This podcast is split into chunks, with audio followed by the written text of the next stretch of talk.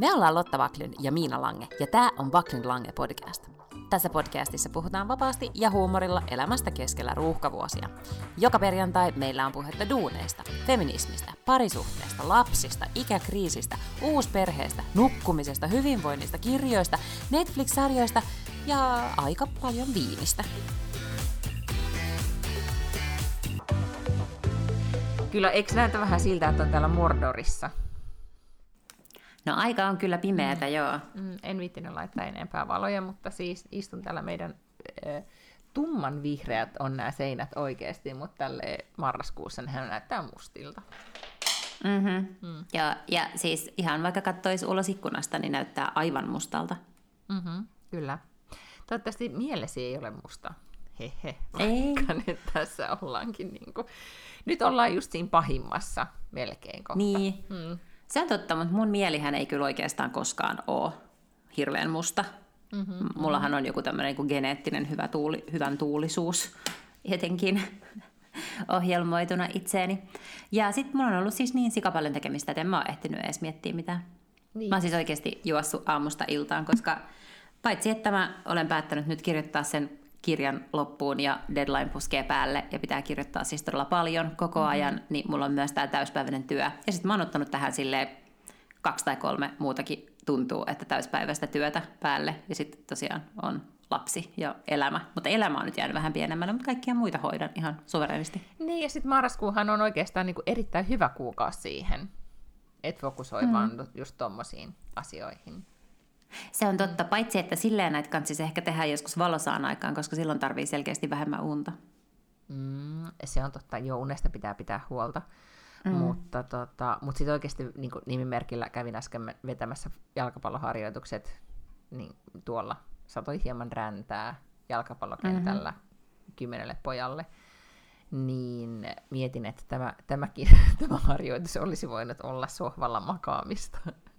Niin. Mm. Mm.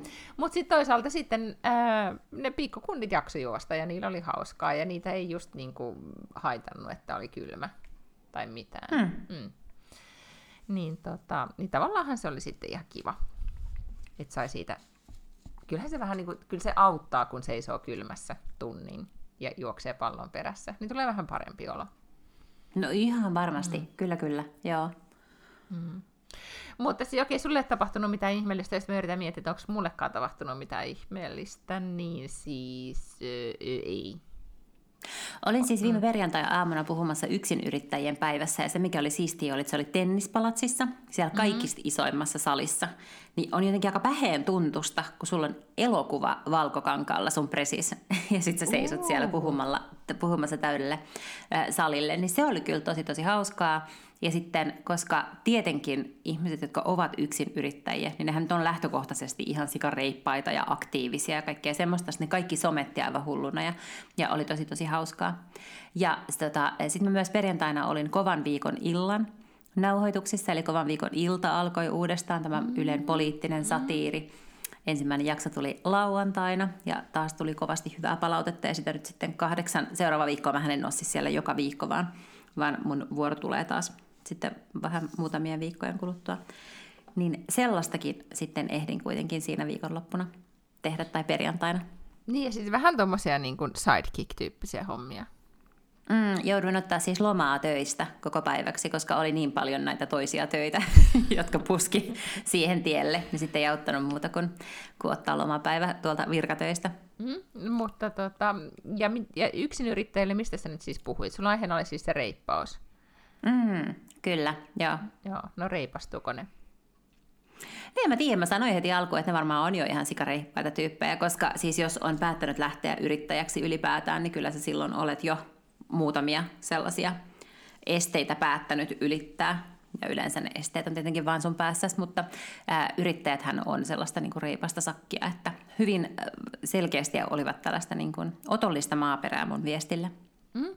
Sepä se on kiinnostavaa nyt, kun on tässä vähän ollut tämmöinen, ei toki yksin yrittäjä, että en, en kaikkea tee yksin, niin tota, niin on ollut jännittävä huomata, tai mulle sanoi yksi mun tuttava, kun se oli täällä meillä dinnerillä, että et, et kyllä te olitte kuitenkin rohkeita, kun te niin kuin lähditte sitä tekemään. Ja sitten kun on jo tavallaan tällä toisella puolella, eli tekee asioita, niin sitten ei enää ajattele niin, että voi voi, olenpas minä rohkea, vaan ajattelee vaan, että shit needs to be done. Ihan samalla tavalla kuin ajattelee missä tahansa töissä, että tässä nyt joutuu näitä hommia tekemään.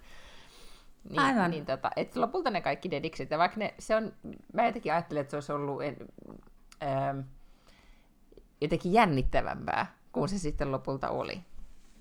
Ja, niin, ja etteikö, niin. Ettekö te niinku kuitenkin ole myös tällaisia vähän niin kuin osa-aikayrittäjiä? Että, kyllä, kyllä. Joo, joo, ei voi niin. sanoa, ei, ei, ei, ei vielä niin paljon tule rahaa, että voisi vois sanoa, että tällä, tällä itsensä elättää, mutta joutuu kuitenkin niin kuin ikään kuin projektia viemään eteenpäin, niin, niin mm. tota, niin, niin, niin kyllä sitäkin, siis vaikka se olisi miten hauskaa, niin kaikestahan tulee deadline ja kaikesta tulee mm. projekteja, niin kuin se just, jos miettii tätä sun kirjan kirjoittamistakin, ihan mahtava idea, hauska kirja, ja silti anyway joutuu persettä pitämään penkissä, että se syntyy.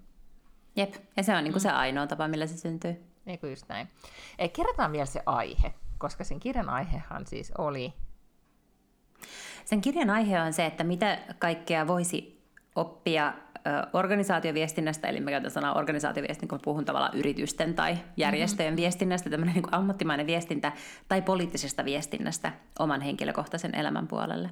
Eli miten sä hanskaisit tilanteet, jos sulla olisi joku tämmöinen henkilökohtainen viestintäneuvonantaja tai konsultti mukana, esimerkiksi silloin, kun sun pitää erota tai kirjoittaa Tinder-profiili tai avausviesti Tinderiin tai tavata uusia ihmisiä jossain niin kuin siis ihan live-kontekstissa, niin millaisia sanoituksia sun kannattaa käyttää ja mitä viestintä konsultti sulle neuvoisi? Mm.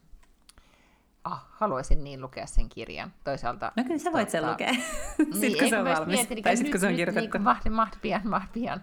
Tota, tämä siis ihan mahtava aihe, koska mä luulen, että nyt mitä suurempi, taas tällä viikolla on lukenut vaikka kuinka monta juttua siitä, että miten kaikki on henkilöbrändiä ja yhden miehen ja naisen tämmöisiä, tota, no vähän niin kuin joutuu samalla sitten olemaan niin kuin oma viestintäjohtajansa siinä samalla, niin, niin tota, toi on mm. kyllä todella ajankohtainen. Ja tämä ei, siis, ja tämä ei kyllä niinku oikeastaan anna mihinkään henkilöbrändäykseen oikeastaan mitään. Sitten voi lukea jotain sellaisia henkilöbrändäyskirjoja, vaan tämän opas, tämän oppaan idea on nimenomaan se, että sä pystyt tekemään sun henkilökohtaisen elämän juttuja paremmin, jos sä vähän kelaat sitä viestintää. Koska tämä on myös vähän semmoinen niin suutarilapsilla ole kenkiä, että jopa viestinnän ammattilaiset taitavat viestijät jotenkin sekoaa aivan siinä kohtaa, kun pitää tehdä se niin kuin omassa elämässä ja sitten se ei ollenkaan onnistu. Niin kuin esimerkiksi joku kriisiviestintä, että se hoidetaan se kriisi ihan samalla tavalla oikea-oppisesti, vaikka se kriisi olisi se, että sä oot lorauttanut niin kuin 400 tonnia öljyä Meksikonlahteen, tai että sä oot pettänyt sun puolisoa. Niin samat askeleet pitää kuitenkin tehdä siinä anteeksi pyytöprosessissa ja, ja niin kuin sen kriisin korjaamiseksi. Niin, niin mutta siis onhan toi tavallaan niin kuin henki, se okei, okay, vaikka se olisi niin henkilöbrändäysopas, niin tavallaan se viestintä, se miten me viestimme on tosi tärkeä osa sitä, miten meitä mm. ihmistä ajatellaan, niin silleen se tavallaan on, jos ei nyt ehkä sitten käytä sana henkilöbrändi. Niin mä vaan ajattelen, niin. että ihmiset voi niin elää helpommin jos ne lukee tämän kirjan. No se on totta. Tästä tuli vähän mieleen taas eh, se masterclass-palvelu, jossa niitä kaikkia jännittäviä menestyneitä ihmisiä voi kuunnella, tai alansa asiantuntijoita, siis niiden luentoja. Vitsi, aina unohan, että se on olemassa. Oletko käynyt siellä vähän aikaa? No en, ja mä nyt katsoin, kun e- eka kertaa nyt, että, että paljon se niinku oikeasti maksaa, kun mä oon joskus niinku, siis työnantaja maksanut sen, ja silloinhan mä oon ollut siellä käymässä, ja nyt se taas, se, mm-hmm. varmaan nyt on tajunnut, että nyt toi, niinku, toi tarttisi jotain apuja. niin se taas pun- puskee sitä mainontaa, ja etenkin toi Disneyn toimarin Bobby Iger, on, Bob Iger. Bob Iger siellä tota, sanoi jossain mainoksessa, että että johtaminen on ennen kaikkea viestintää. Ja joka kerta, mm-hmm. kun mä mhm. näen sen mainoksen, niin mä aina ajattelen, että et, ah, ton mä haluaisin nyt. Mä muistaakseni on kattonut sen kertaalleen, mutta pitäisikö katsoa nyt, että tulee semmoinen että täytyy katsoa toi vielä uudestaan. Ja, ja sitten mä, mä oon varmaan katsonut mitä siellä oli. Siellä oli se Bumblen uh, Whitney, mä sanoisin nyt sen Bumblen perustaja Heard. Joo, niin, niin sillä on nyt uusi kurssi siellä ja sekin kiinnostelee. Niin tota, ei se nyt niin hirveästi maksanut per kuukausi. Että...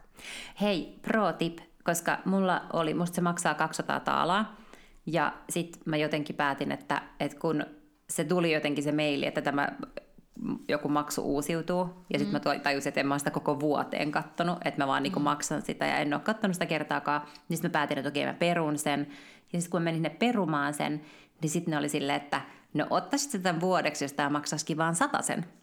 Sitten mä olin ihan sen, no kyllä mä sen siitä voin maksaa. Mm. Mm. Ahaa, okei. Okay. No, äh, mutta nyt oli niille semmoinen tarjous, että tuli kaksi yhden hinnalla. Et voisi kaverin mm-hmm. kanssa, siitä voi kaksi laitetta. Ne on aika silleen niin kuin vissiin ta, niin kuin herkkiä tässä tileissä. Tämän on varmaan ehkä saman tili voi jakaa useammalle.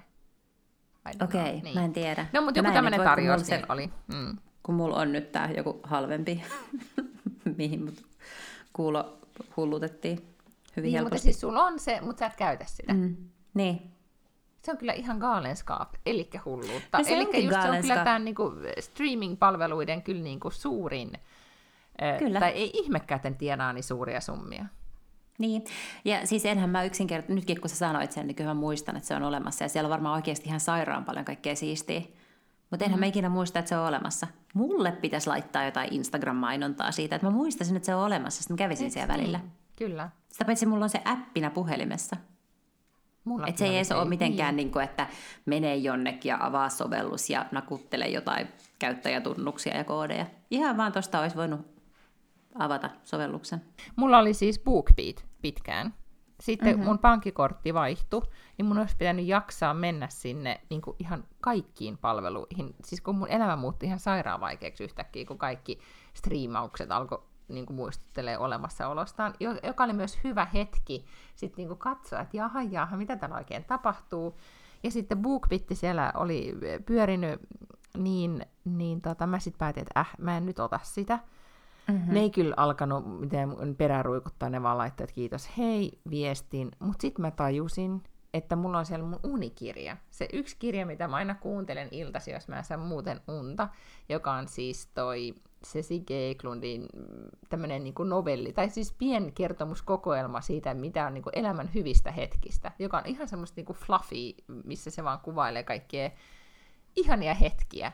Niin, niin tota, se on mun täydellinen unikirja, niin nyt mulla ei ole sitä, jolla mä mietin kuumeisesti, että a, niin kuin, että miten mä saisin sen, koska mä en halua sitä kirjaa fyysisesti, kun mä en halua lukea. Mä haluan, että mm-hmm. Sige Eklund omalla rauhallisella äänellään kertoisi sen. Nyt mä joudun varmaan sitten tavallaan ottaa sen takaisin. No, siis onko se semmoinen, että sun pitää kuunnella sitä joka ilta sun koko elämän, vai että sä haluat vaan kuunnella sen loppuun? Ei, kun joka ilta loppuelämä. Okei. Okay. Okei, okay, no ei mulla sitten ole mitään neuvoa. Sä naurat itse just sen näköisenä, että sä tajut, mitä hullulta kuulostaa. Niin. Mä olisin ehdottanut muuten, että siis äh, ainakin äh, Helsingin kirjastolla, ja mä oletan, että, että se on siis kansainvälinen mm. palvelu, on olemassa tämmöinen appi kuin Libby, Mm-hmm. Sä rekisteröidyt sinne sun omalla kirjastokortilla ja sitä kautta voi, siis se on myös sovellus suoraan puhelimessa, sit sitä kautta voi lainata sekä sähkökirjoja että äänikirjoja.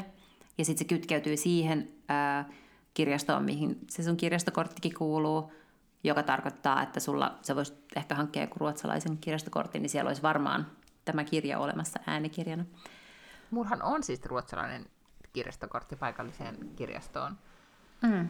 Ja mä luulen, että varmaan se Libby on kytketty myös Ruotsin mm, Tukholman okay. kirjastojärjestelmään. Mm. Mutta eihän se auta, koska sehän on kirjasto. Siis sä mm. saat lainata sitä jonkun kuukauden tai pari viikkoa tai jotain. Että ei se siis auta nyt tätä sun koko loppuelämän dilemmaa kyllä. Ei, ei.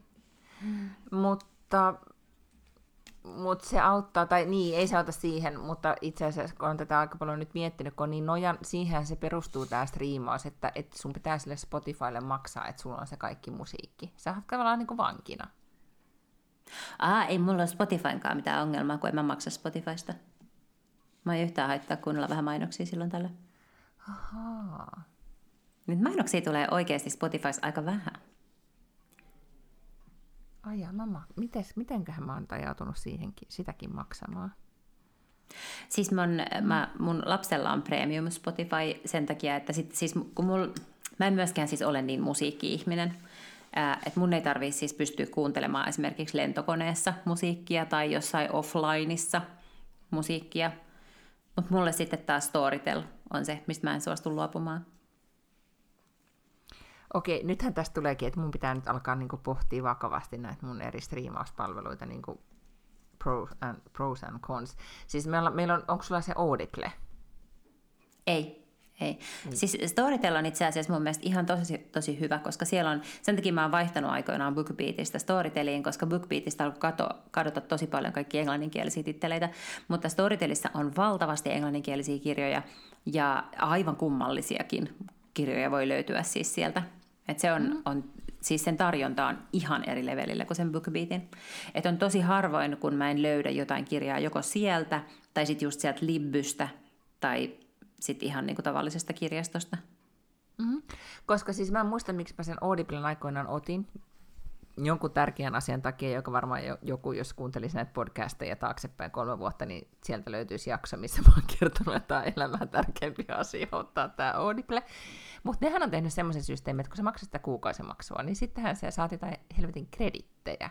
Ja sitten niitä mm. kredittejä kertyy, ja sitten niitä kredittejä on siellä tosi paljon, että sun pitäisi tuhlata ne kreditit ennen kuin sitten sä voisit lopettaa sen. Ja sitten mä en ole saanut sitä aikaiseksi, niin niitä kredittejä vaan siellä on, ja sitten näin sanoa, että tämäkin kreditti nyt vanhenee, ja sitten pitää mennä paniikissa sitä käyttämään, ja sitten niitä kertyy sinne, ja sitten sä et voi lopettaa sen takia, että sä kerkeäsit lukea ne kaikki kirjat, mitä on kertynyt. Ymmärräksä? Ihan hirveä Ymmärrän. streaming Ihan täysin. kierre.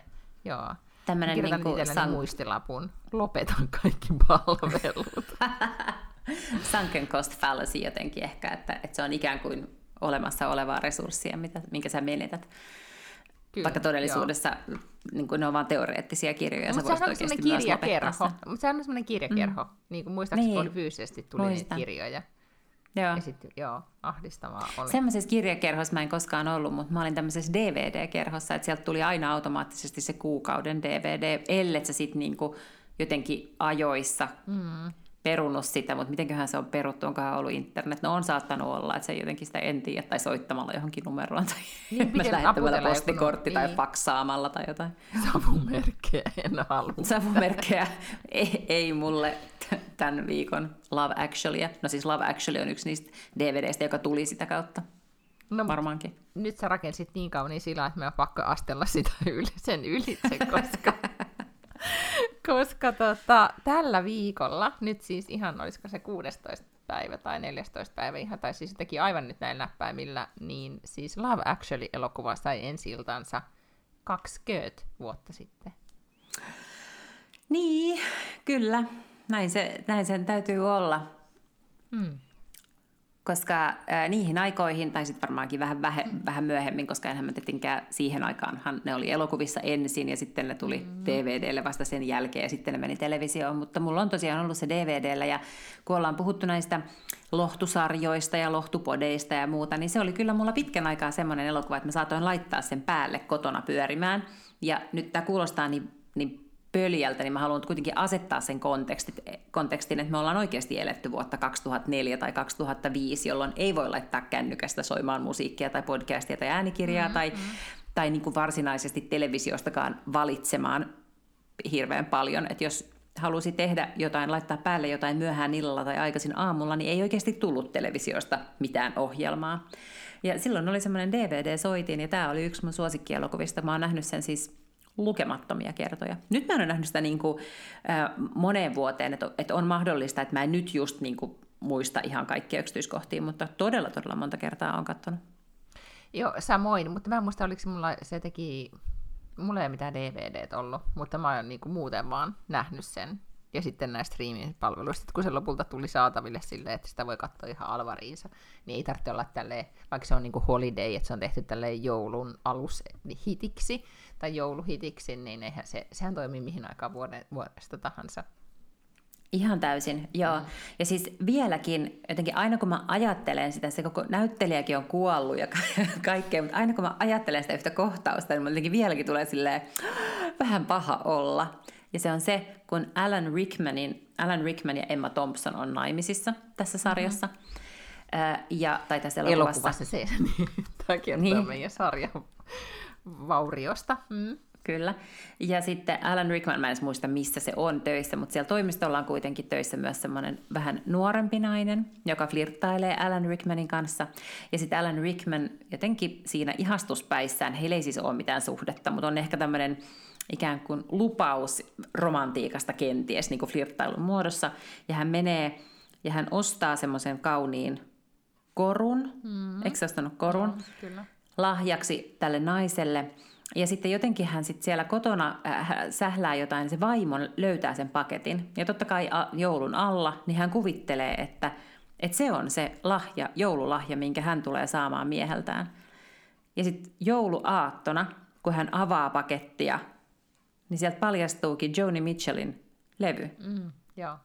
Joka siinäkin on niin kuin ajatus takana, että hän pitää siitä artistista, mutta se ei ole se koru. Ja se ymmärtää sillä sekunnilla, että, että se koru on annettu jollekin toiselle. Ja sitten se vaan niin jotenkin kerää ne kaikki ja se menee itkemään makuuhuoneeseen. Mm. Ja siis se on jotenkin ihan sydäntä särkevä tilanne. On, ja siitähän on siitä itkusta, Emma Thompsonin itkusta, joka on siis äh, tämmöisen niin petetyn naisen perheen äidin itkua, niin äh, siitä on varmaan kirjoitettu siis lopputöitä ja esseitä ja vaikka mitä, koska se on niin, kuin niin yksi koskettavimpia roolisuorituksia ever. Ja, ja se on jännä, kun silloin kun tämä elokuva tuli 20 vuotta sitten, niin silloinhan oli vaan kiinnostunut, mä olin vaan kiinnostunut pääsääntöisesti siis... Nyt me puhutaan ihan eri elokuvasta. Ei mä puhun Love Actualista kyllä.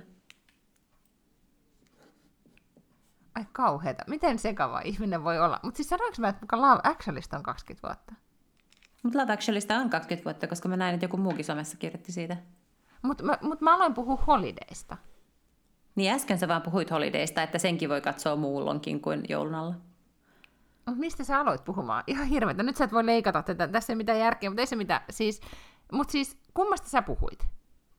Love Actualista. Siinähän se Alan Rickman ja Emma Thompson on. Holiday on se, missä on Carmen Diaz, äh, niin just, Cameron okay, Diaz ja sitten toi... Siis... Oh my god. Siinä on Jude Law, Cameron Love Diaz. Actualista on 20 vuotta. No niin, niin, niin. Niinhän me ollaan tässä nyt partti varmaan juteltu. Mä en leikkaa tota pois kun mä tiedätkö, koko aika, kun mä katsoin, okei, tämä vaan kertoo sitä, että mä en ole nyt tässä niin läsnä tässä, tässä äänityksessä, mutta ihan sama, koska mä koko aika, kun sä kerrot tästä, niin mä mietin, että, niin, että miten voi olla mahdollista, että Lotta on kattonut siis Holiday-elokuvaa ja tykännyt siitä tosi paljon. Mä niin kuin, mun mielessä mä yritin prosessoida tätä ihan hirveästi, että eikö me olla puhuttu tästä, että miten se, voi, miten se voi pitää siitä, koska se on rom-com. Okei, mutta siis Love Actualista on se 20 vuotta. Anteeksi tämä Holiday-sekoilu. Joo. Mutta on, Yhtä siis ei, Holiday on mm. vähän varmaan tuoreempi, mutta niin kuin, sitä sa- samanhenkistä genreä, siis tällainen niin kuin joulurakkauselokuva. Joo. Kyllä, ja, siis, ja se on niin kuin, siis, sitä voi todellakin katsoa mihin vuoden aikaa tahansa. Öö, mutta siis Love Actually, niin silloin kun se tuli, silloin 20 vuotta sitten, niin silloinhan sitä katsoi ikään kuin, muistaakseni siinä oli semmoinen nais naisnäyttelijä, joka, jolla oli vähän, niin kuin, se oli myös niin tämmöinen konttoriflirtti, semmoisen niin kuin jossain arkkitehtitoimistossa vai missäköhän ne oli, muistaakseni se nainen, jonka, jonka tota, veli oli, aina se piti mennä sitä veliä mm. aina hoitamaan ja näin. Laura Linney on se näyttelijä. Joo, joo niin, tota, niin mä muistan silloin, että esimerkiksi sitä tarinaa seurasi jotenkin ihan hirveän kiinnostuneena, plus sitten Hugh Grantin ja tämän, sen sihteerin yeah. tarinaa. Ne oli jotenkin niin kuin jännittävämpiä, sitten tämä Emma Thompson oli vähän silleen niin kuin sivujuonne siinä kaikessa, mitä enempi vuosia kului, ja nyt etenkin, niin se tarina on mun mielestä siinä se kaikkein jotenkin niin kuin koskettavin. Siinä on kaikille vähän kaikkea, koska se on, on niin eri-ikäisiä näyttelijöitä. Kyllä. Ja se elää, niin kuin kasvaa elokuvana, tai muuttuu sen mukaan, missä elämänvaiheessa olet. Se on varmaan totta, joo. Ja sittenhän siinä on Colin Firth, joka muuttaa sinne Portugaliin. Hän on joku kirjailija.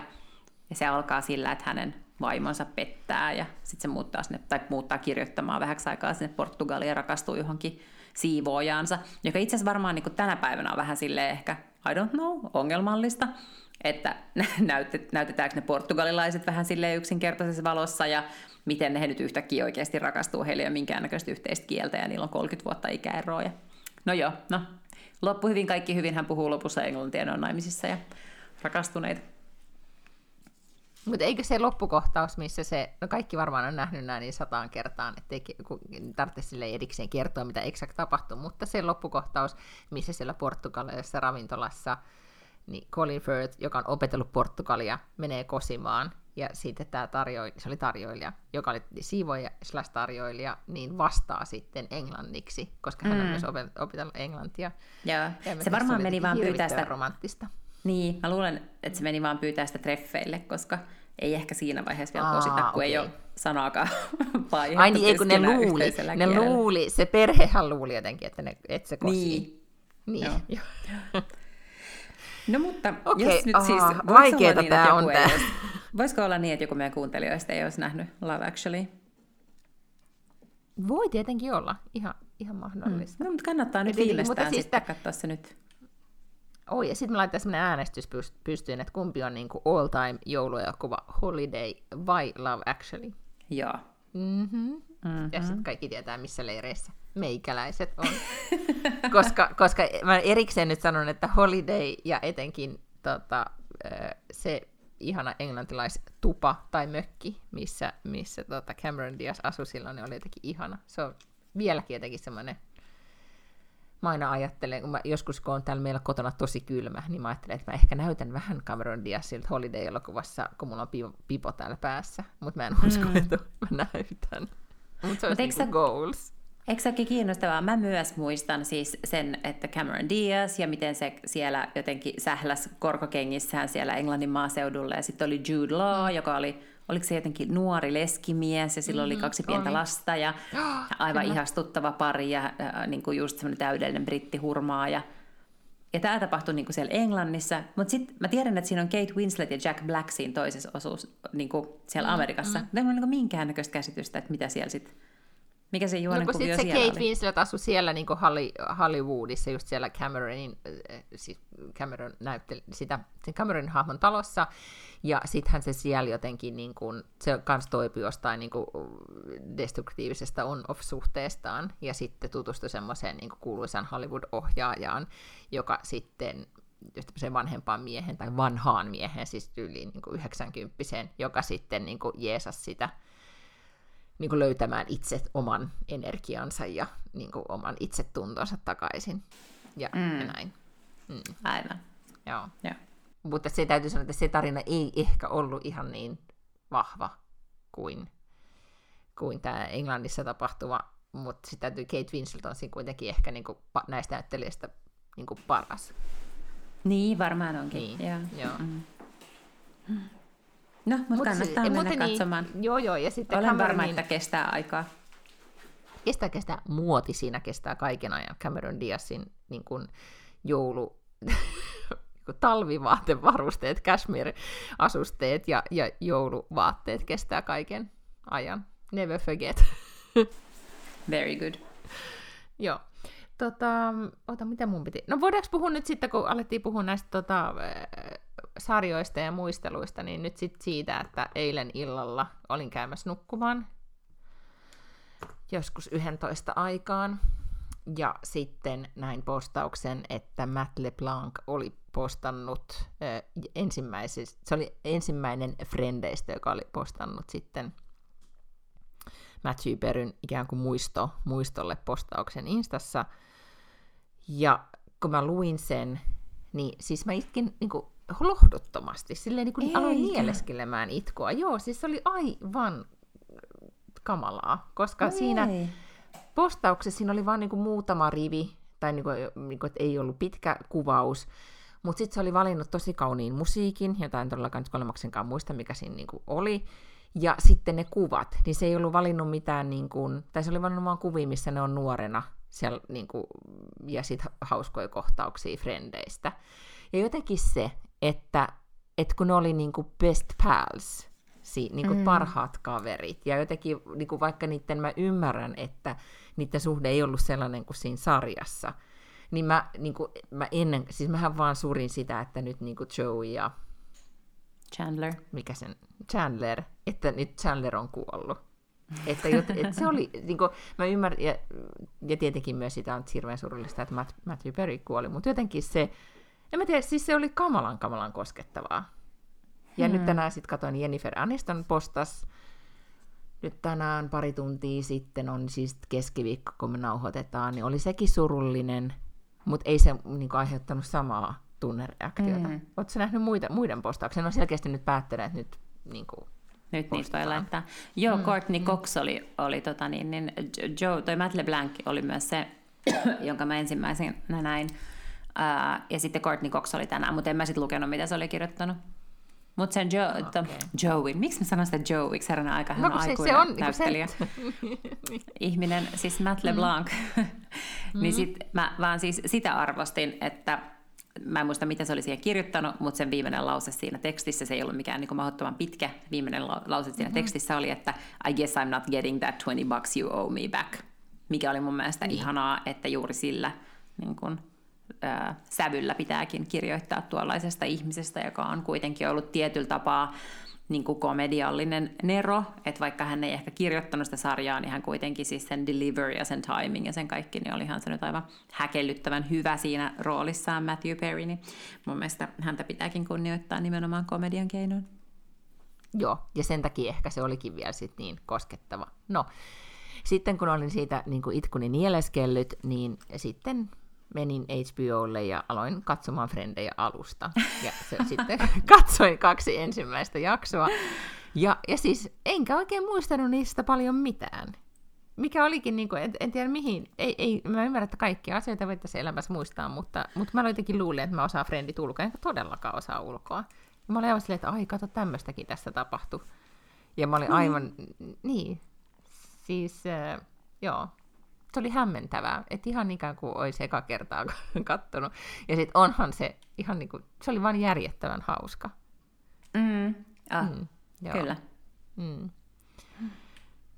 No, en nyt kertoa, mitä siinä sarjassa tapahtuu, koska sen kaikki kuitenkin varmaan muistaa, mitä Frendeissä tapahtuu. Mutta arvaa, mitä mä olen myös googlaamaan. Siis ollaanko me nyt samassa jaksossa spoilattu sekä Love Actually Holiday että Friendit? Joo, kyllä niin tota, mutta mä aloin siis googlaamaan, että mistä saisi semmoisen kuin niiden keittiössä. Siellä siis Monikan ja ton Jennifer Anistonissa, mä en edes saa nimiä nyt päähän, Rachelin ja Monikan kämpässä, on siellä keittiössä semmoinen keltainen tota, posliinin alle. Semmoinen niin kuin iso posliini-esine, semmoinen keltainen nalle. Muistatko Okei, okay. en. Et, et. Mutta mä aloin googlaa, että, että tommonen joku on varmaan tehnyt jonkun replikan tuosta, ja tommonen olisi kiva keittiössä. Ja sitten, ja sitten mä mietin, että, Lotta varmaan tykkäisi, toi olisi mahtava lahja Lotalle. Siis elä vittu missään nimessä osta mulle mitään kauheat roinaa. Siis te... Mutta kun, en mä tiedä. Mä jotenkin tunnetiloissani ajauduin tämmöiseen. Joksa että voi olla, en, en, koska mä en löytänyt. En ole, siis vielä en ollut päässyt sitten, joku replikashop varmaan on olemassa, mutta, mutta just sitä alle ei löytynyt. Mm. On. Ja sitten mä oon ainakin mutta, nähnyt mm. niitä sellaisia äh, Monikan ja Rachelin asunnossa, kun oli semmoinen liila ovi, niin sitten sen ovisilmän silmän ympärillä on semmoinen kultainen raami. Mutta hei, kaikilla oli silloin opiskeluaikana pimeällä 90-luvulla, niin kaikilla oli ovissa se raami. Se oli Ai vähän niin silleen must. Juu. Ei mulla kyllä, okei. Okay. Kyllä, raamit oli. Hmm. Koska sitten oli, piti olla vähän semmoinen Friends vibe. Siis hmm. eka Friend-jaksohan on tullut siis 96. Mm. Yeah. Ja mä oon kirjoittanut ylioppilaaksi 95. Niin se on, niin tiedätkö, niin kuin sä oot, mä oon ollut aivan siinä niin kuin, et en, en yhtään ihmettele, että musta, mä luulen, että mä oon asunut siinä kimppakämpässä, koska se on niin kuin...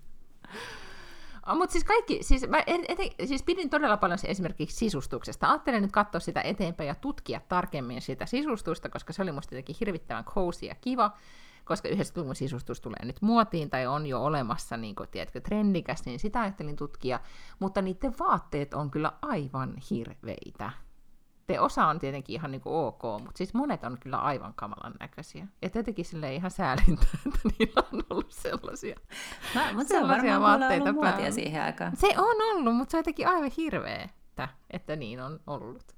Mm.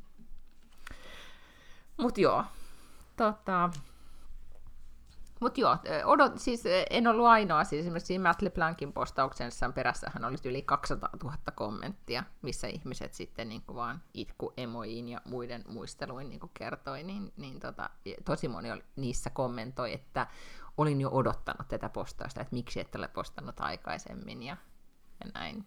Niin, tota, No on toikin nyt mun mielestä, mm. siis mä sanon vaan, että, että jos jonkun tosi läheinen ystävä kuolee, niin oot se jotenkin velkaa sun someseuraajille kirjoittaa siitä välittömästi, vai eikö sä oikeasti saa prosessoida keskenä sitä sun surua, ja sitten vasta kun susta tuntuu oikealta, niin kirjoittaa siitä? Mutta kun tämä on nyt se on asia, mitä sä nyt, siis on kirjas joudut nyt käsittelemään. Miten sä, niin tämähän nyt on, exact ollaan sun kirjan aiheen ytimessä. Miten sä toimit, miten tämmöisessä tilanteessa?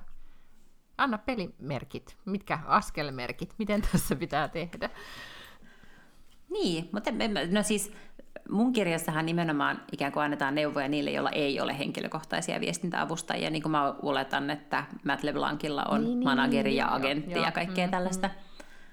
Uh, mutta siis muuten niin mun mielestä ei ole olemassa mitään sellaisia sääntöjä, miten sun pitää kuolemaa jotenkin käsitellä somessa se on tosi makuasia mun mielestä. Se onkin, mutta eikö se olekin aika vaikea aihe, jos miettii, että aika monesta muusta asiasta voi sanoa? Mm-hmm. On, on, on. Joo. Niin. Joo.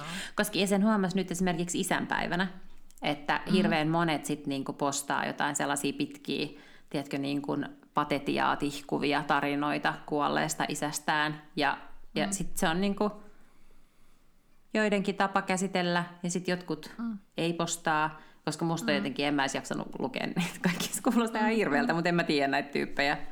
Ei, ei se niinku väräytä musta viisareita. Niin, mm, niin siis se on ihan, ihan miten kukin itse haluaa sen, koska sehän lähtee hyvin itsekkäistä lähtökohdista, että minä haluan jakaa, minä haluan kertoa, minä haluan. Eihän se siinä mitään niin kuin muita palvella.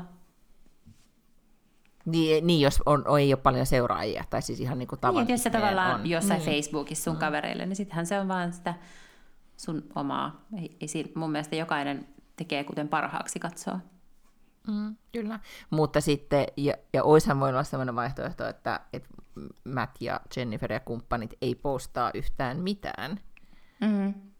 Ja, ja se, että kun ne laittoi silloin aikoinaan vaan sillä People-lehdellä laittoi sen tai sen yleisen vaan statementin, kun tota, silloin pari-kolme päivää tapahtuneen jälkeen, niin sehän olisi tavallaan voinut ajatella, että se riittää, mutta selkeästi ne on ajatellut, että niiden pitää tai mä olin ajatellut näin, että ne tekee jonkun yhteisen postauksen, minkä kaikki postaa. Ja mm. sitten olikin niin, että kaikki tekee sitten sen jälkeen, kun on ikään kuin en mä tiedä, ne on kerännyt voimansa ja, tai jotenkin niin kuin miettineet, mitä ne sanoo, niin kaikki voi tehdä, mitä ne haluaa. Niin, ja se on mun mielestä paljon kauniimpaa, koska se mm-hmm. jotenkin, se vaikuttaa kauhean paljon teollisemmalta ja laskelmoivammalta, jos ne kaikki postaa sen saman asian. Sittenhän se on vähän silleen, että se on niin kuin joku Google Docs on aloitettu ja siellä on draftattu ja joku, tiedätkö, mm-hmm. joku on kommentoinut ja editoinut ja sitten me ollaan päätynyt tähän, että tämä me laitetaan, että tämä on jotenkin niin kuin viestintä silmien läpi mennyt tämmöinen mm-hmm. mankeloitu teksti koska nythän niistä tulee kuitenkin vähän se viba, että ne oikeasti aidosti itse kirjoittavat sitä omasta ystävästään. Kyllä tuli, joo, ehdottomasti. Ja, ja sen takia ehkä se onkin sitten niinku, kun koskettavaa. Mutta samaahan siis, ähm, kyllähän toi Tarja Halonen sai ihan hirveästi huutia somessa, koska sinä päivänä, kun oli Martti Ahtisaaren hautajaiset ja kaikki kynnelle kykenevät poliitikot ja poliitikoksi haluavat ja muutkin yhteiskunnalliset keskustelijat, niin kaikki jollain lailla kommentoi siis Martti Ahtisaaren hautajaisia tai Martti Ahtisaarta mm. ihmisenä tai, tai CMItä tai rauhaa tai jotain tällaista. Mm. Ja sitten jotenkin Tarja Halonen twiittasi, että tänään on joku, mikä se vielä oli, joku siis joku juhla, tiedätkö, ei se nyt niinku, joku tämmöinen juhlapäivä, mitä juhlitaan, mä en muista mikä se oli, että maailma, tänään on maailman se ja se päivä. Ja sitten se jotenkin siitä twiittasi mainitsematta ollenkaan Martti Ahtisaarta. Niin sitten sinne tuli kyllä ihan hirveästi kaikki kommentteja silleen, niin kuin, että, että niin kuin tämä on nyt tämä yksi päivä, kun toi toinen entinen presidentti saa vähän näkyvyyttä. Niin. Mm. Niin sitä ei katsottu siis hyvällä. Sitten se mun mielestä myöhemmin okay. kyllä twiittasi mm. jotain niin kuin Martti Ahtisaareen liittyvää, mutta tällaisten asioiden kanssa pitää sitten vaan olla sikavaikea, jos edustaa, tai niin kuin, niin kuin varovainen, jos edustaa jotain instituutiota tai on joskus edustanut jotain instituutiota. Joo, ei voi sille ränttäillä oikealle ja vasemmalle. Mm, mm. tai siis edes niin kuin jättää kommentoimatta asiaa niin kuin oikeassa järjestyksessä. Tajutko? Mm. Nyt kun puhutaan presidenteistä, niin ihan on nyt pakko kuule kommentoida sitä, kun tuli uusi, tämä, tuli joku presidenttikalluppi ja. nyt taasen, mm-hmm. missä sitten Alexander Stubb oli mennyt ykköseksi, mm-hmm. Niin kuin ekalle, niin kuin, että jos olisi eka kierros ja sitten vielä, että, että pääsee tokalle ja sitten sit vie, olisi vieläkin voittanut, ja. niin onko sä nyt huomannut, että että Alexander on kyllä nyt sempannut ihan hirveästi, että hänestä on, hän on sitä sen niin kuin, poikamainen on nyt ehkä niin kuin väärä sana, mutta semmoista vähän niin kuin, että se on vakavoitunut ihan hirvittävästi hänen viestinnässä. Mä olen ihan sata varma, että hänen niin kuin äänensä on laskenut vähintään joku, mitä, mikä se on, kaksi oktaavia vai mitä niitä sanotaan. Siis se on möreämpi, se puhuu hitaammin, siis ainakin po finska, mm-hmm. eikö se oli englanniksi, se oli jossain, se oli jossain se postasi itse jostain, niin kuin, että joku Sibeliuksen muistoksi tehdään dokumenttia, vai miten, en mä muista mikä se oli, mutta tämmöinen video, missä hän puhui englanniksi sitten muiston, ja vielä jako muiston Martti Ahtisaaresta, ja puhui hitaasti, ja et kuinka oli koskettava hetki ja näin, niin mä, olin, mä en, ei joudun edes katsomaan, että onko tämä hidastettu, tai siis mikä tässä on vikana, kunnes mä tajusin, että ei, kun nyt, nyt on, tästä tehdään presidenttiä, mm-hmm. ja, ja se on kyllä tajusin vain, että viestinnällä tai tavalla, miten me esiinnytään, on ihan hirvittävän suuri merkitys. Mm-hmm. Ja sitä vaikka naureskellaan aina välillä niille jenkki spin-doktoreille, ja että miten, ne nyt kaikki, miten kaikilla on väliä. Niin herra niin. Jumala, miten kaikilla on väliä. Niin, kyllä kaikilla mm. on väliä. Mm. Joo. Mm. Hmm. Niin tässä sanon itsestäänselvyyden ääneen viestintäjohtajalle, mutta sanonpa sen silti, koska se oli jotenkin niin kuin, itsekin yllätyin siitä, että että miten, miten nopeasti ikään kuin muutos voi myös tapahtua. Mm-hmm. Muistaaksä, kun mä sanoin, että ennen joulua vielä gallupit kääntyy? Jo, en muista, mutta, mutta tota, uskon, että, että sanoit. Niin. Kyllä. Niin, toivottavasti niin, ja sitten kyllä kovasti, to, en mä tiedä, toi vielä ahdisti sit päälle siihen se, kun Hesari kirjoitti siitä Joe Bidenista, että se on nyt niin kuin, että Joeilla ei nyt mene hyvin mm. sitä, sitä Joella. Että jotenkin se, että ikä tulee vastaan. Niin. Tota. Siis onhan se Amerikan tilanne kyllä erikoinen. Paitsi että Joe Biden on niin kuin vanha ihminen, niin hänen ykkösvastaehdokkaansa on mitä? Neljä vuotta nuorempi, kolme vuotta mm. nuorempi. Eli ei hän käynyt ihan siis sillä niin kuin, Pyr unges, niin kuin spring chicken oo. Niin. niin. Ei todellakaan. Miksi ne laittanut sitä Kalifornian kuvernoi, mikä se oli se? Oh, Gavin Newsom. Niin, se, se on, on ihana. Niin se on kyllä ihan sellainen supermies. Niin, niin mink, miksi eivät olisi laittaneet sitä? Siis kyllä mä luulen, että se jossain vaiheessa varmasti tähtää, tai siis on varmasti aina tähdännyt presidentiksi, mutta on myös mahdollista, että nyt ei ole siis vielä otollinen aika. Koska fakta on myös se, että neljän vuoden päästä, kun käydään presidentinvaaleja, niin ei kumpikaan ole varmaan siis, me siis sanoa hengissä, siis Joe Biden tai, tai Donald Trump, niin. mutta ainakaan siis sellaisessa iskussa, että... Mutta mut sitten samaan aikaan mä oon koko ajan ajatellut, että tämä peli saattaa mennä aivan täysin uusiksi. Siis niin kuin oikeasti Joe Biden saattaa saada jonkun sydänkohtauksen tai jonkun muun, että hän ei kerta kaikkiaan pysty jatkamaan, vaikka se on niin kuin hyvässä kondiksessa omaksi niin kuin ikäisekseen, mutta silti mm. se on niin kuin vanha ihminen. Uh, ja sitten taas Trumpilla on niin, niin monta oikeudenkäyntikäsittelyä tässä käynnissä, ja kukaan ei oikein tiedä, miten niissä mm-hmm tulee käymään, kuka voittaa, no mitä jos hän häviää, mitä se tarkoittaa, mitä se tarkoittaa kampanjalle, sekä lainsäädännöllisesti, että mitä se tarkoittaa tavallaan sille, että tuleeko rahoittajia, onko, ja kaikki nämä asiat. Mm-hmm. Koska niin, vuosi on että, entä siellä on... pitkä aika. Niin, ajattelin, jos siellä tulee ihan jotain, niin kuin, ihan jotain uusia juttuja. Siis niin kuin kaksi kokonaan uutta tyyppiä. Niin, niin. Mm. Ah. Ja mä luulen, että jos jostain syystä Trump on estynyt olemaan ehdokkaana, Eli joko tapahtuu just jotain näissä oikeudenkäynneissä, tai hän itse sitten mielenosoituksellisesti päättää, että pitäkää tunkkinne, tai oli se syy mikä tahansa, mm-hmm. niin jos ei Trump ole ehdokas, niin mä luulen, että sitten todella vikkelään myös Joe Biden vetäytyy, koska mä luulen, että nyt häntä jotenkin ajatellaan, että hän on se ainoa, joka voi voittaa Trumpin, mutta jos Trump ei ole vastassa, niin sitten on ehkä mahdollista myös voittaa mm. jollakulla toisella ehdokkaalla. Totta. Hirvittävän jännittävää. Kyllä tässä on kyllä niin kuin, oh. Backlund Lange podcastingin poliittinen korneli sähköistyy, kun on tämmöisiä isoja vaaleja taas tulossa. Sanois muuta, että jos mä uskalsin tässä Suomen presidentin vaalissa tehdä tämän predictionin, mm-hmm, niin mm. en kyllä uskalla tehdä minkäännäköisiä predictioneita Yhdysvaltojen presidentinvaaleista. Aivan, aivan. Tämä on tavallaan niin poliittinen korneri. Täällä tunnelma, ei nyt voi sanoa vielä, että sen suuremmin tiivistyy, mutta, mutta pikkuhiljaa. Mutta nyt mä kuulen luin, sä et ottanut itse nyt formulaa puheeksi, mutta mä otan nyt puheeksi. Ne aikoo ajaa formulaa kuulen nyt jossain, missä on tosi kylmä.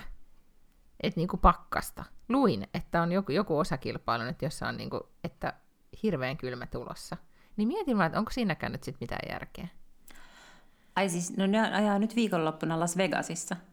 No jotenkin, siellä vissiin sit on jossain oli kylmä. Mä näin semmoisen otsikon, että kylmä on, että mietitään, miten tässä selvitään. Pohdin sua, että mietinkö, että laitaanko mä sulle tämän jutun nyt, että, että miten, mitä, mitä sä ajattelet tästä.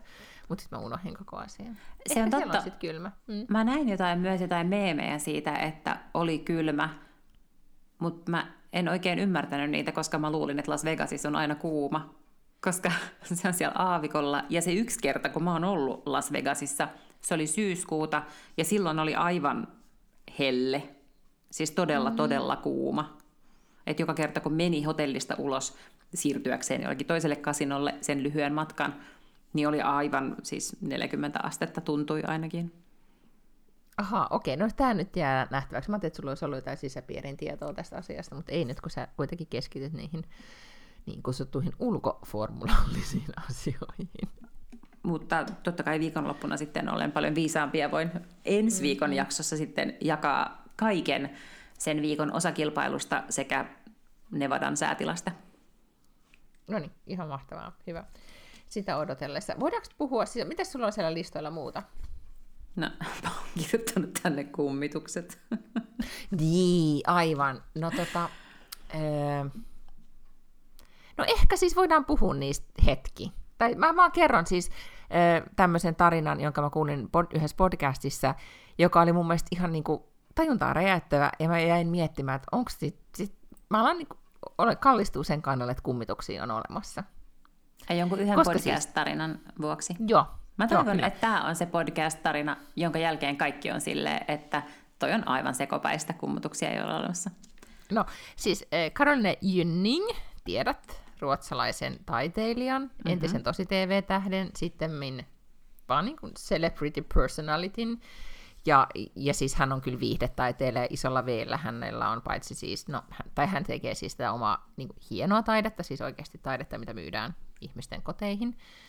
Siellä on nyt nykyään teemana niin kuin, naisia, niin kuin nainen niissä tauluissa masturboi erilaisissa tilanteissa luonnossa. Esimerkiksi niin, että karhu katselee. Ja niistä mm-hmm. povataan, että tulee suuri menestys. Mm? Okay. Mutta joka tapauksessa Caroline Jynning tekee tällaista. Ähm, äh, hän tota, osti hiljattain, äh, hän on semmoisen jonkun hän on itse tehnyt miljoonansa, mutta hän on jonkun miljoona perijän kanssa myös yhdessä. Mutta hän osti siis itse äh, kartanon Eekkeröistä tästä Tukholman läheltä saaresta, missä on paljon erilaisia hienoja vanhoja kartanoita, tai no gourd, ehkä se kääntyy kartanoksi. No mm. semmoisen hän sitten osti. Ja, ja on vanha kartano ja hienosti remontoitu, ja hän on sitä lisää remontoinut, ja nyt hän sitten pari viikkoa sitten muutti sinne kartanoonsa asumaan.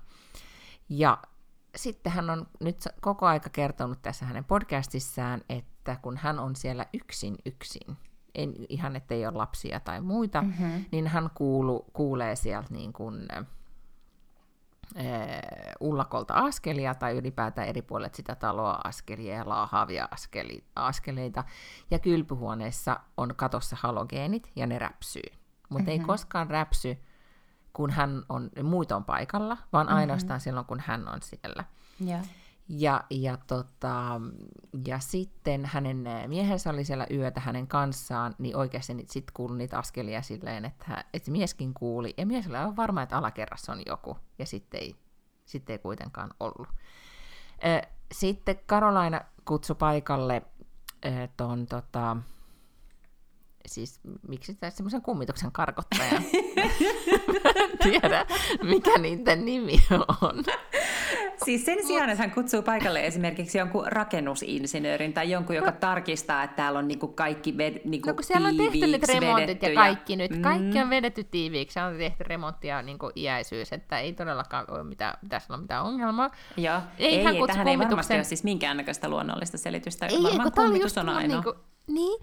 Ja sitten hän kutsui tota, tämän kummituksen karkottajan, mm. ja sitten sitten tämä kummituksen... Valitsiko hän kaikista äh, tämmöisistä sertifioiduista kummituksen karkottajista sen parhaan, joka on eniten karkottanut Joo, siis tämmöisen, joka on niinku Ruotsissa jotenkin kuuluisa, asuu Skoonessa ja paljon niin, näissä niin, erilaisissa niin, niinku kartanoissa vissiin karkottelee. Tai ei edes karkottele, vaan jollain tavalla niinku tulkitsee henkiä ja puhuu niiden kanssa. I don't know, niin, en siis todellakaan perehtynyt. Joo. Ja sitten täytyy sanoa, että nyt Karolaina kertoi tässä omassa podcastissaan tämän niin kuin paljon paremmin kuin mä nyt tässä paniikissa yritän sulle tiivistää tätä kaikkea. Että se pitäisi mua ihan hirveän hulluna. Mutta kun tämä oli mun mielestä jotenkin niin jännä tarina, niin anyway, jaan tämän silti. No niin, äh, kummituksen karkottaja, semmoinen niin nelikymppinen mies, niin, niin tota, ne olivat siis äh, autosta astumassa ulos. Niin auton kaikki muut ovet on a, niin aukee, paitsi sen miehen kohdan niin ovi. Ja sitten ne niin kuin, sit menee iäisyys, että ennen kuin saa sen, niin sitten se mies joutuu tulee toisesta ovesta ulos. Ja näin, outo tapahtuma. Ja sitten kun se mies oli siellä talossa, niin se, sitten oli myös Karolainen lapset oli paikalla, niin sitten hän niin kuin, ne halusi tehdä sen, tai silleen niin kuin, tehdä niin, että niitä lapsia nyt ei sitten säikäyteltäisi niin liikaa, mutta se mies sitten, tämä karkottaja tunnisti, että okei, täällä on sitten kyllä niin kuin, että täällä on erilaisia niin kuin, ä, energioita ja, ja. ja eri, tota, niin kun, yeah, yeah. että jotain, jotain täällä Sitten se oli sanonut, että kaikki, että kaikki kummitukset tai kaikki nämä henget, jotka täällä on, niin ei ole näitä niin tämän talon alkuperäisiä, että joku on sitten myös Karolainan mukana tullut sinne. ja sitten ne kävi, ja sitten, mut Eli sitten ne, BYOG, bring your own ghost. Niin, niin sitten ne, sitten, tota, mä nyt ihan kaikki yksityiskohtia muista, mutta, mutta tota, sitten missä jotenkin siellä öö, karkottelikin, Mm-hmm. En muista, miten tapahtui. No mutta.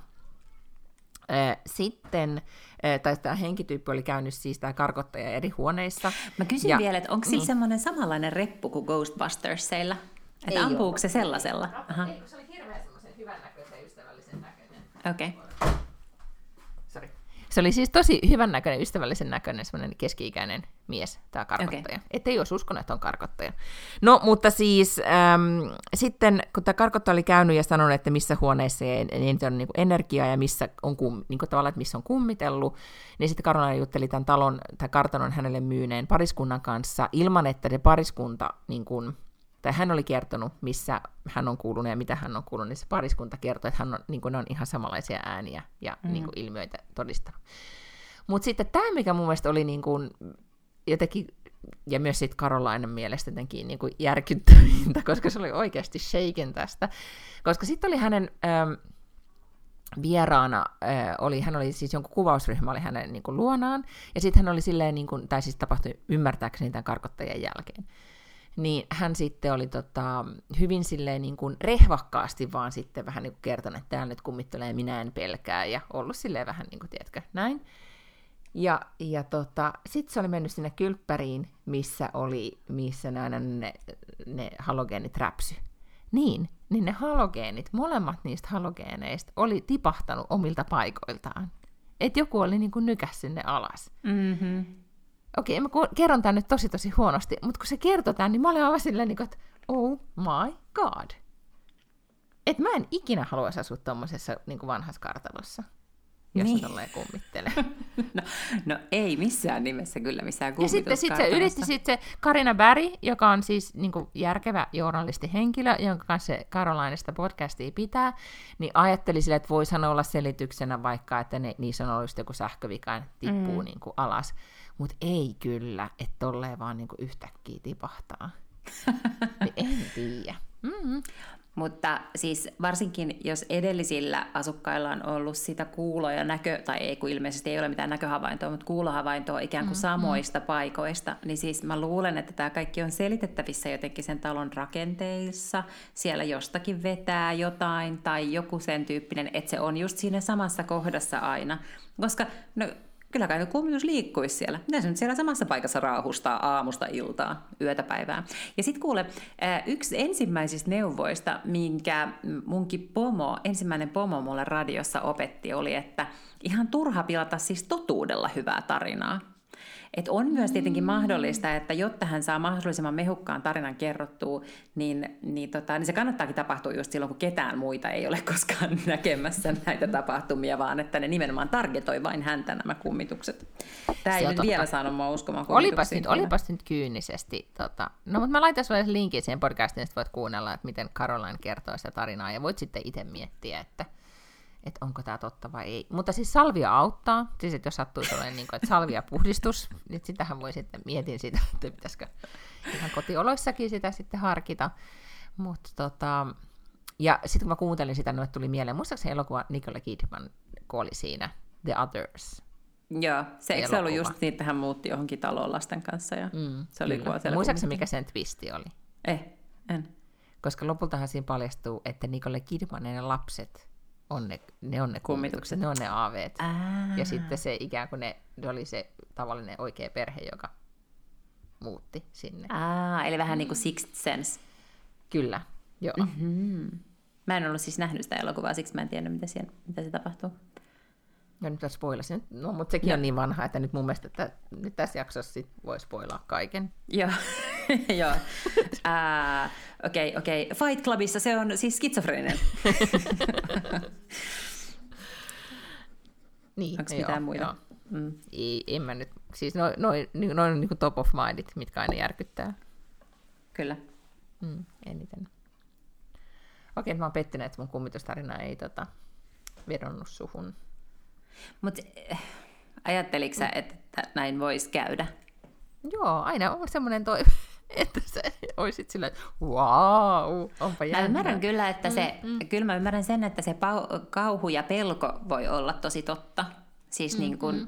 että uudessa paikassa sä et vielä ole tottunut sen paikan ääniin. Siis vähän sama kuin, että jos menis nyt täältä kaupungista vaikka asumaan maaseudulle, niin mä oon ihan varma, että, että mä en niin saisi nukuttua yöllä, koska jokainen rasahdus olisi mun mielestä mm. joku siis ventovieras, joka on siellä ikkunan takana tai tiedätkö, joku, joka ei kuulu tänne, nyt siellä on joku rikollinen tai joku, tiedätkö, murtovaras tai joku tämmöinen, vaikka oikeasti ne ei edes välttämättä olisi eläimistä ne äänet, ne voi olla vaan olla sellaisia niin kuin luonnon ääniä. Mm-hmm. Ja mm-hmm. joka paikassa on erilaisia luonnon ääniä sitten toisinpäin tietenkin, kun joku maalainen tulee kaupunkiin ja yhtäkkiä elää sen kanssa, että täällä koko ajan rappukäytävässä kulkee ihmisiä ja kadulla joku huutaa ja koirat haukkuu ja vaikka mitä, niin sitten se tulee sitten tosi semmoinen levoton olo ja sitten kun sä tunnistat niitä ääniä, niin sitten sä jotenkin yhdistät ja sitten varsinkin jos sä oot yksin ja on pimeätä ja kaikkeen, niin sitten mielikuvitus aina laukkaa vähän ja sitten totta kai se niin kuin tuntuu ja pelottavalta jos... ja sitten me, sitä, siitäkin on varmaan tosi paljon tutkimuksia, että kyllähän sit sun mielikuvitus täyttää kaikki aukot.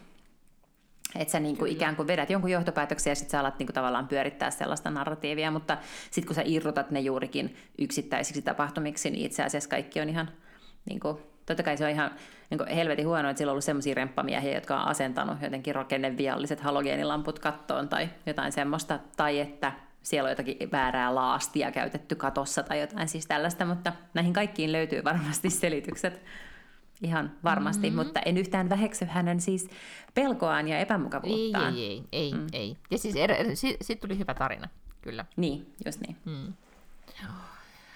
Ja onneksi mulla on salviaa.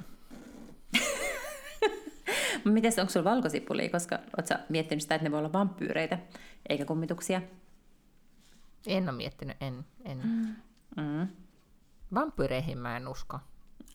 niin joo, jo, koska se olisi jotenkin niin kuin epäuskottavaa. niin. Että joku raja tässä pitää olla. kyllä, kyllä, kyllä, joo. niin, joo. joo. Kuka nyt sellaisia kyllä. uskoa? Siis kummitukset, niin. se on ehkä doable, mm. mutta vampyyrit mm, ei. Kyllä. Joo. Mm, just mm. Tai tontut. Niin, aivan. No joo, tässä vaiheessa vuotta, niin pitää niihin vielä ainakin mm. ammatin puolesta, äiti ammatin puolesta uskoa. Aivan. Mm, jos ei muuta. Tota, keritäänkö me vielä puhumaan muusta? Keritään. aikataulu on? Niin, koska siis mulla, mä kirjoitin tänne, että mulla oli tää Karolina Jynning ja kummitukset, vedetään se yli, koska se oli, se oli ihan ok aihe, mutta ei selkeästi nyt vedon yleisöön.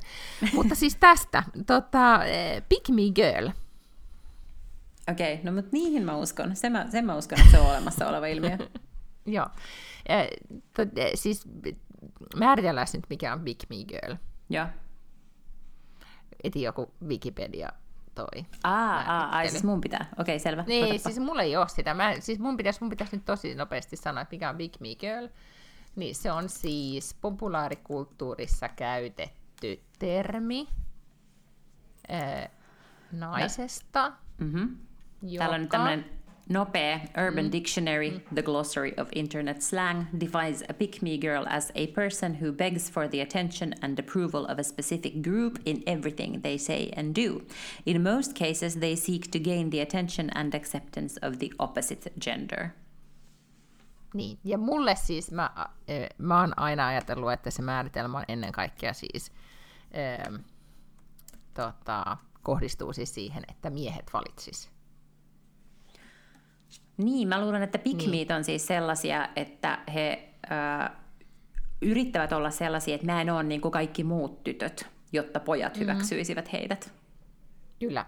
Ja, ja, sit juuri, tai, ja silloin meidän nuoruudessa ei käytetty sanaa Big Me Girl. Mä en muista oikein tiedä, mitä, mitäköhän niin kuin sanottiin. Niin Mut käytettiin mä- varmaan sanaa tyrkky, mutta se on niin kuin eri. Mm. Tyrkky on, niin ehdottomasti tyrkky on eri, koska, koska Girlhän on tyrkyn vastakohta, koska sehän tavallaan yrittää olla silleen niin kuin, äh, rennompi, kuulimpi kuin yksi jätkistä, jotta sitten äh, erottuisi joukosta. Mm. Joo, mutta ikään kuin, tää, mut niin kuin tavallaan muiden tota, tyttöjen kustannuksella. Kyllä, koska jos muut tytöt meikkaa tai laittaa, niin sitten Big Me Girl on silleen, että, en, että mä en, ja, niin kuin, että, että mä oon vaan tämmöinen, niin kuin, esittää ainakin, että mä en ole nyt sit mitenkään niin kuin, fokusoinut meikkiin. Ja että nimen, mä tässä vaan voi juoda olutta. Ja, Niin. ja tota, mutta hän hengata. nimenomaan myös sit ikään kuin dissaa sitä meikkaamista, jos hän on semmoinen, joka ei meikkaa. Mm. Et ei Kyllä. vaan se, että hän, hän valitsee tehdä toisin, vaan että hän myös niin kuin ikään kuin katsoo nenää varttaan pitkin sitten näiden muiden toimintaa. Kyllä, mutta hän ei myöskään niin kuin koskaan, ja sitten hän on ehkä kuitenkin, sit, kuitenkin meikannut. Et niin. Mä luulen, että kaikki ikään kuin tunnistaa tai tietää jollain tavalla, tai tunnistaa tyypin. Mä kuuntelin siis yhtä podcastia, missä määriteltiin tai puhuttiin siitä Big, Ma- Big Me Girl-ilmiöstä myös niin kuin sitä kautta, että sehän on todella tämmöinen, niin kuin, tai sitä voi myös ajatella tämmöisenä niin kuin luokka-näkökulmasta, että, että oikeastaan, että jos niin kuin vihaa Big Me Girlejä, tai on sitä mieltä, että Big Me Girlit on niin kuin, ähm, tai ei hyväksy sellaista käy, niin kuin tämmöistä niin kuin käytöstä, missä, missä naiset eh, dissaa toisiaan tai naiseutta nostaakseen itsensä niin kuin muiden tai, mm-hmm. tota, yläpuolelle. Että just, että et tykkää vaikka niin kuin futiksesta, tykkää bissestä, juo alkoholia vähän niin kuin rei, reilulla ranteella tai nä- näin, niin ne kaikki tämmöiset niin käyttäytymismaa, tai syö esimerkiksi roskaruokaa, ja eikä välitä siitä, että et lihonks vai eks liho, niin kuin nyt sitten tässä se, äh, ajattelutavassa ajatellaan, että naiset niin kuin siitä murehtii jatkuvasti, niin, niin entäs jos, tai niin kuin siellä tehtiin sellainen analyysi, että Big Me Girl olisi sitten ennemmin tämmöinen, niin kuin, että se on luokka,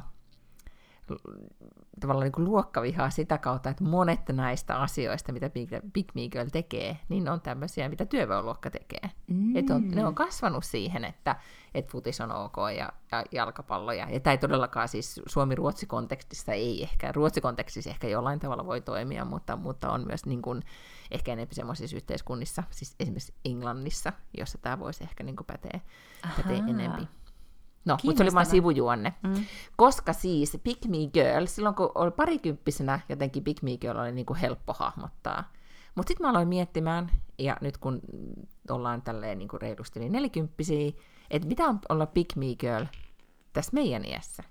Jos on Pick Me Woman, niin mitä niin. se sitten on? Ja onko sellaista enää edes? Toi Onhan myös olemassa vielä, tässäkin iässä on siis sellaisia naisia, jotka sanoo, että no mulla on niin vaikea, mulla ei oikein ole niin naispuolisia ystäviä. Että mun on jotenkin vaikea naisten kanssa ystävyä, ystävystyä. Ja sitä mm. mä oon aina miettinyt, että et, et onhan se nyt kummallista, että sä jotenkin puolet universumi ihmisistä on sellaisia, kenen kanssa sä et kykene ystävystymään, että voisikohan ongelma olla sussa eikä niissä muissa naisissa, kenen kanssa sä et pysty mm-hmm. ystävystymään. Mutta sellaisiahan Mut on. se sen takia, että sanoiko sen sen takia, että sitten niin kun ne olisi attraktiivisempia miesten näkökulmasta? Ehkä, niin. Ja ne mm, on just sellaisia, niin kuin, että mulla on vaan, tällaisia, mulla on niin kuin vaan miespuolisia ystäviä. Mutta jos on niin Tinderis Pick Me Girl, niin mitä siellä sitten mitä siellä sit sanoo? Tai tuleeko sulle niin kuin mieleen, että mitä, minkälaista käyttäytymistä se voisi olla? Mä en oikein tiedä, kun mä en ole ensinnäkään siis selannut niin naisten Tinder-profiileja. Mm-hmm. Um, ja sitten mä en tiedä, että onko se, mm, kun, eikö se Pick Me Girlius tavallaan toimii ikään kuin ryhmässä. Sehän ei tällaisena yksittäisenä, öö, tajuut sä, että sehän ei ole niin kuin mm. iso assetti tällaisena yksittäisenä mm, asiana, kun sä etsit paria välttämättä. Sehän niin kuin, se liittyy tosi vahvasti siihen ryhmädynamiikkaan, että mä haluan olla kundien kaveri enkä näiden mimmien kaveri. Tiedätkö, että se vaatii Tot, niin, vähän niin kuin sen niin. yleisön tai sen vuorovaikutuksen näihin muihin ihmisiin, se pikmiys. Niin, mutta voisi ajatella, että siellä Tinderissä ne muut niin kuin naiset on sitä ryhmää, että sit sä ikään kuin erottautuisit joukosta, mm. jos saisit vaikka silleen, että, että rakastaa, I don't know, tota, futismatseja ja ah, rakastan formuloita Formula. ja chicken just sanoin tähän loppuun silleen, että niin. ehkä ilmi, että mä oon joku hirveä pick me. niin, mutta, mutta sit, jos sä laittasit sen formulat, niin niin tota, ei sillä, että se, sä haluaisit sillä niin kuin dissata muita naisia, mutta olisiko se, niin kuin, olisiko se assetti, olisiko se niin kuin, erottuisiko se niin kuin positiivinen, olisiko se pick juttu Niin, kiinnostavaa. Se pitäisi jotenkin siis muotoilla tietenkin silleen nokkelasti, silleen, että I probably won't date you on F1 Sundays, tai jotain tällaista. Niin kuin totally pick me, li- pick me girl line. Eiks niin? hmm. Eiks niin? Tota, mut kun, niin, mutta on, liittyykö kaikki se, että tekee asioita, mistä miehet, koska mun mielestä se ei jotenkin ole siinä pelkästään se, että tekee niin kuin asioita, mitä miehet perinte- mistä miehet perinteisesti tykkää, mutta siinä on just sisältö, mitä to, sä sanoit toi, että, että jollain tavalla rissaa mm. muita. Niin tota, mm. Siis muita naisia. Niin, kyllä, joo. Mm. Koska se ei riitä, että sä vaan niin kuin tavallaan olet hakeutunut poikien seuraan siksi, että, että siellä on niitä tyyppejä, ketkä tykkää tehdä niitä samoja juttuja kuin sinä, mm. vaan siihen kuuluu mun mielestä vähän olennaisena osana nimenomaan tuoda itseään esille näiden muiden tyttöjen niin. kustannuksella. Niin, koska sitten just se, jos muistelee sitä, että et, niin kun, et on kattonut siis Big Me Girl-vaiheessa, niin, niin mä muistan, että mä oon esimerkiksi kattonut, siis, tai silloinhan on katsonut siis just futismatseja tai jotakin, niin kuin, mm. lopu, ei, niin, ei koskaan missään tapauksessa yksin, mutta niin kuin esitti, että tykkään. Just mä muistan, että mä oon myös niin kuin formuloita katto toki parisuhteessa silloin. Että ihan vaan sen takia, että kun toi toinen katsoo, niin mäkin katon. Mm-hmm. Mutta nyt kun ei tekisi sitä, kun tätä myös mietit, että tässä iässä ei enää tekisi, sä oot aidosti kiinnostunut formulaista, mä oletan, ilman. Niin, niin kyllä. Yksikään mies suostunut mukaan katsoa formulaata, no en ole niin, pyytänyt. Niin, niin. niin, niin sitten jotenkin semmoinen, että, että, että tässä kun se tie, että ei enää suostuisi semmoiseen, niin sitten kuitenkin, mitkä ne olisi ne asiat, mitä sitten, mitkä voisi olla semmoista niin pick me. Tai ehkä sitten sit kannattaisi suostuukin, jos se olisi sitten niin kuin no siis, pick meitä. No siis vaikka joku metsästys, mm. niin kuin, mä ajattelen, että se on teidän perheessä jotenkin ajankohtaista, niin se on. Niin mä siis, vaikka mä olisin miten rakastunut, niin mä en kyllä näe itseäni siis, että mä käyn metsästyskurssin ja opettelen jollakin haulikolla ampumaan ja ammun jotain eläimiä ja että mä saisin viettää sen kanssa enemmän aikaa. Tai että mä jotenkin sit voisin dissata kaikkia näitä muita muijia, jotka ei osaa käyttää pyssyä. Aivan. Mä oon itse asiassa ajatellut, kun tuossa äh, mieheni metsästysseurassa on yksi semmoinen niin kuin, vajaa nelikymppinen nainen, että niin mä oon välillä miettinyt, onko se semmoinen, niin kuin, että onko, tekee, onko toi vähän semmoinen pick me girl vibe, mutta sitten paljastui, että ei, olen tavannut hänen, ja ei todellakaan, hän on ihan ääreistä niinku kiinnostunut tästä niinku metsästämisestä. Että se ei ole siellä silleen, että onpa kiva näiden niinku, niinku, tota, häntä vanhempien niinku, tota, äijien kanssa pyörii siellä. Niin mm. ei, pitää olla oikeasti rakkautta, rakkautta lajiin. Niin mä luulen, että se on niinku ehkä tässä vaiheessa, tai aika harvoin sitä enää tekee niitä asioita, jotka mutta siis sun mm. teoria on se, että tässä iässä ei ole enää yhtä paljon pick me girleja, koska ei, ei vaan niinku niin. jaksa nähdä sitä vaivaa. Joo, kyllä. Mä mutta siis toisaalta teoria...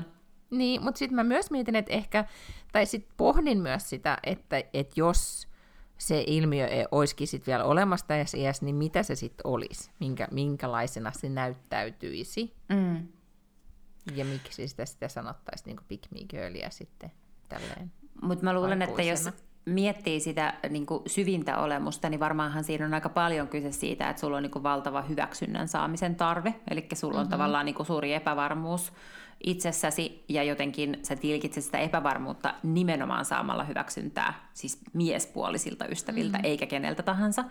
Ja mä luulen, että se kuitenkin useimmissa meissä vähenee merkittävästi iän mm-hmm. myötä, se tavallaan niin kuin muiden ihmisten hyväksynnän saaminen.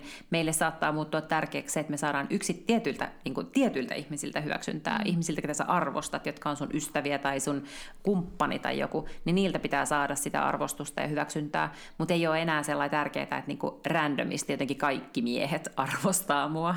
Ja sitten mm. vielä jostain tuommoisista ihan hölmöistä syistä, niin kuin, että mä katsoisin jalkapalloa tai formuloita. Eikö nimenomaan, ja just näin, että, että, että jossain tapauksessa formula voisi olla, jos on vaikka huomannut, Mm-hmm. Että nyt jos sä päivittäisit, en tiedä onko Tinderissä vai et, mutta jos olisit siellä, päivittäisit tämän formula ja huomaisit, että Herran Jumala, että tämähän toimii ihan järjettömän hyvin, että nyt niin kuin vaan, et, niin sittenhän se voisi olla, niin kuin, tai sitten se olisi sun vaan, niin kuin, se ei olisi pick me, vaan se olisi sun pick, niin kuin, että tavallaan saisit kyllä sit siinä se toimia ehkä, että mm. tämä toimii, jee. Yeah. Niin, aivan, mm. ehkä. Tai sitten se on just semmoinen niin pelote sieltä, että raakataan, raakataan tota heikoimmat pois, jotka ei sitten suostu kuuntelemaan mun formulajuttuja, niin heitä on varoitettu. Eikö just näin? Eikö just näin? ah, jos joku keksii, että mitä on niin kuin 40 plus pick me girl-ilmiö, jos on siihen törmännyt, tai, tai tota, niin voisit kertoa, kuvailla tätä. Kyllä. Mutta ehkä mä luulen, että mä just mietin tätä, kun ei, ei ketä kiinnostaa enää, tai on vaikea kuvitella, että aikuinen nainen jaksaisi niin tehdä itseään niin tykö enää, että yrittäisi jo niin, niin ehkä se on todellakin tota, ää, sitten vähän, vähän tota, nuorempien juttu. Kyllä se taitaa olla. Meillä se on enemmän, don't pick me, leave me alone. yeah, I identify as a don't pick me girl. don't pick me, joo, kyllä. Oh. Hyvä. No mä kokeilen no, sitä sitten siellä Tinderissä. Mä vaihan koko mun bion siihen, että mä kirjoitan sinne vaan don't pick me. Eiks niin? Mm. Se original don't pick me girl. Aa. No mutta tämmöisiä mä oon nyt tässä viime viikolla miettinyt. Nyt ehkä lopetan sitten näiden sekä kummitusten että tämän tematiikan pohtimisen ja keskitytään muihin asioihin. Joo, mä luulen, mm. että se, on, mm. se tekee sun psyykeelle hyvää olla uskomatta kummituksiin. Se on totta. Ja nythän siis kaikki varmaan, ehkä en tiedä tuleeko tästä nyt läpi, mutta nythän siis koira tulee tuon oven läpi, koska nyt meidän pitää mennä ulos marraskuun okay. pimeyteen. Mm. No niin, hyvä. Hauskaa koiralenkkiä ja hyvää viikonloppua kaikille ja nähdään ensi viikolla. Taas nähdään ensi viikolla. Hei Heippa!